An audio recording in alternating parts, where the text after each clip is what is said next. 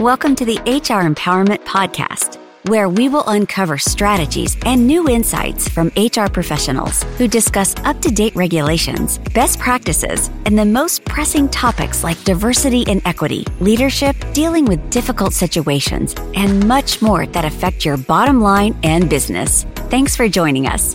Hey everybody, Wendy Sellers here, the HR lady, here with my co-host JC, who's telling funny, not so funny jokes behind the scenes. oh, it's quite fine. Aloha, everybody. Welcome to the Friday episode. thank you. Thank you. Hey, we're here with John Verrico. Hey, John, and you still hanging in there? I am, you know, and he says aloha because I'm wearing an aloha shirt, right? Uh, hey, sometimes we just have to trick ourselves into believing that the sun is out and there's, you know, you're not about to freeze all at where where everybody is. JC's in New York, you're in Pennsylvania, I'm in Florida, but it is cold today, so I'm going to take that as winter in Florida, and we're not going to talk about it because I don't want to hear that I'm a wimp. Okay. but that's I all do, fair. Okay, good, good, good. I, I have to tell you the talk- the Hawaiian shirts are are are a big deal, and and here's why, right? Because when you see somebody wearing bright colors like that, it usually makes you smile. It really does. I've, I've had so many ever since. I've always worn a lot of color like either a bright tie or or like jewel tone shirts and stuff. And I worked with scientists, engineers, and cops. Most of them wear like you know white shirts and gray suits and that kind of thing and and so people have always noticed, you know, that I bring provide a little bit of color, a little bit of light to the darkness, right? And so when COVID happened, and we all started working from home, I changed my attire because I mean, really, people only see me from the top, you know, from the waist up, and and less than that. And I started wearing Hawaiian shirts nice. for all of my staff meeting. And now, and and and people would say, "Hey, your shirts make me smile." Bingo. That's awesome. Right? Yeah. Because we've created now a culture in that work environment where people can feel free to wear some color, to get out of their stodgy environment. And all of a sudden, they now feel more comfortable about working there and wanting to come to work for a place where they encourage Hawaiian shirts. That's, uh, yeah. you don't mind me share real quick, Wendy, right? I got something sure, here that's going to tie in. So I, I, as part of the reason why on Fridays, I still carry on the whole Aloha thing. I was working with a television station and network out in Hawaii for a while there, getting them set up. And not only was it my first experience of what Aloha Friday really is, but the leader that was in charge of that organization was just freaking spot on. She was amazing. So every time a Friday comes around, I don that Hawaiian shirt or I get in that vibe and I spread the aloha. I spread that love. I spread that cheer. And it instantly reminds me of that amazing leader at that organization. Man, she never had a problem of attracting talent because she was rock solid. She, people just wanted to be there in that presence. Yeah. And it truly was the embodiment of aloha at the same time. I love it. I absolutely love it. I love that you just here talking about the fact that she didn't have problems uh, attracting top talent. You know, effective leadership is a magnet for top talent. Now, there's a lot of moving parts, right? There's compensation, oh, there's benefits, yeah. there's location. Are you remote? Are you in person? Are you hybrid?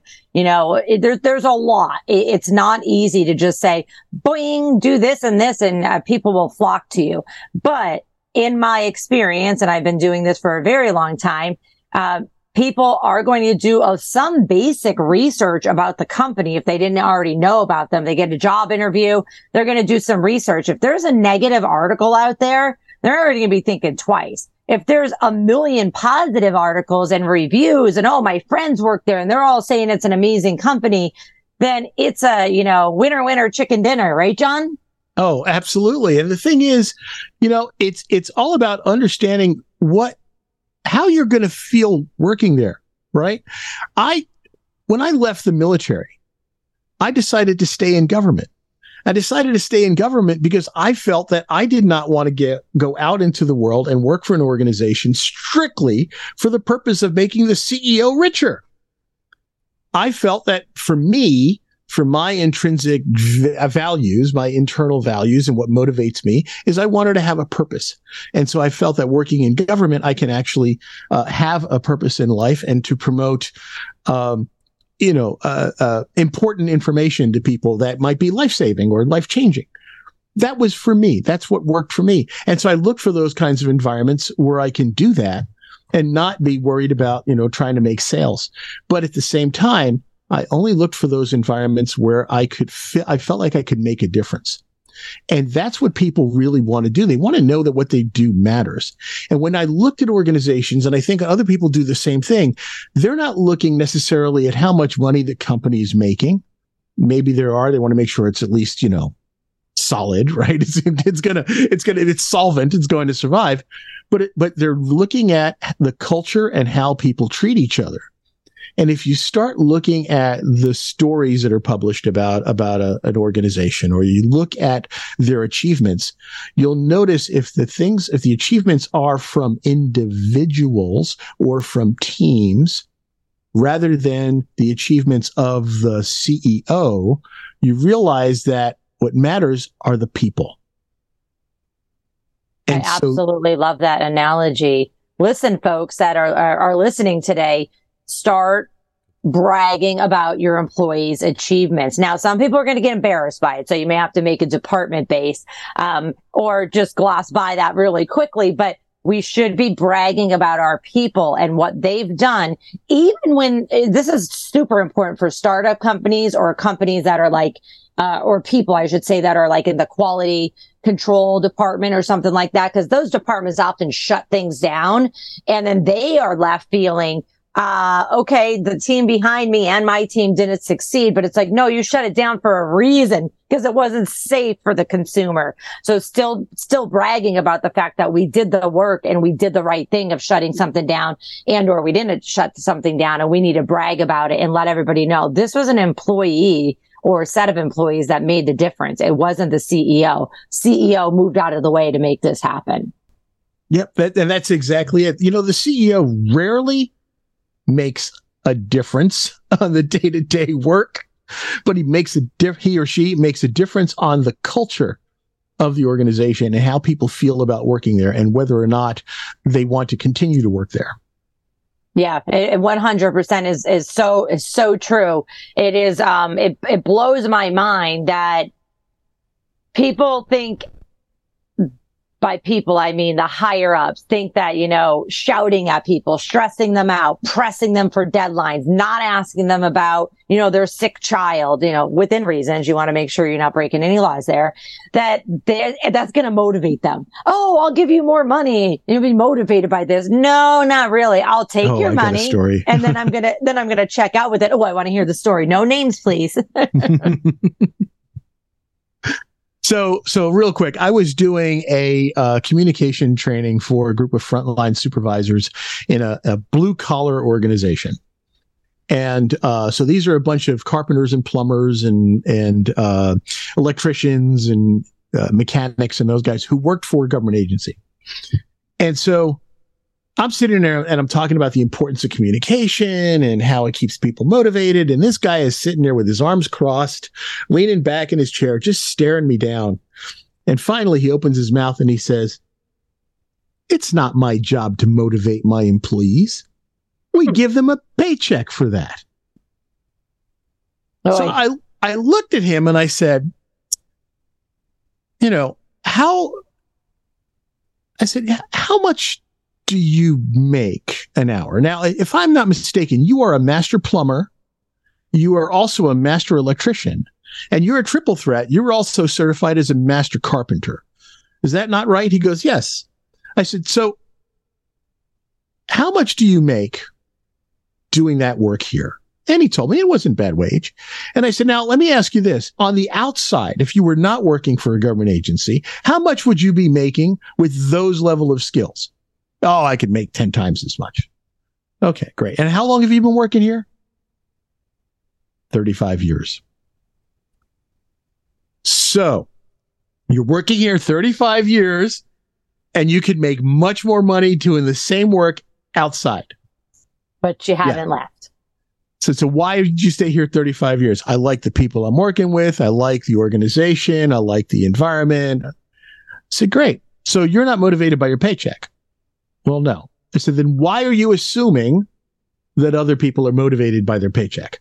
there's more than just a paycheck that keeps people and that brings people into the organization in the first place. I feel like I, we just won a boxing match and I need to ring the bell or something, you know? it's, it's, it's so, so, so, so true. And the leader, whatever that leader is, I don't, I'm not a big fan of the word leader just because uh, everyone could be a leader. You don't need to be a manager. You don't need to be a business owner. You don't need to be an executive to be a leader. Everyone can be a leader. But there was a, a survey. But there's also a lot of people in leadership positions that are not leaders. Oh yeah, I, I it drives me bonkers when I see org charts that say, "Oh, this is the leadership level," and I'm like, "You don't get it." In one year out the other, you're not getting it all. There's actually a survey out by a Quantum Workplace and it revealed that 82% of employees consider a strong leader, not a title, but a strong leader to be a key factor in their job satisfaction. And John, I know that you work on these topics every single day as a motivational uh, leadership coach, uh, team building, personal growth. You're a speaker, you're a trainer uh, with Share Your Fire. How can people reach you after today to get more information and to make sure that they're sharing their fire with their employees? Hey, really easy. I am not hiding out there. Okay. It is the best play to find me is, is my website, which is www.johnverrico.com. It's just my first name, last name.com.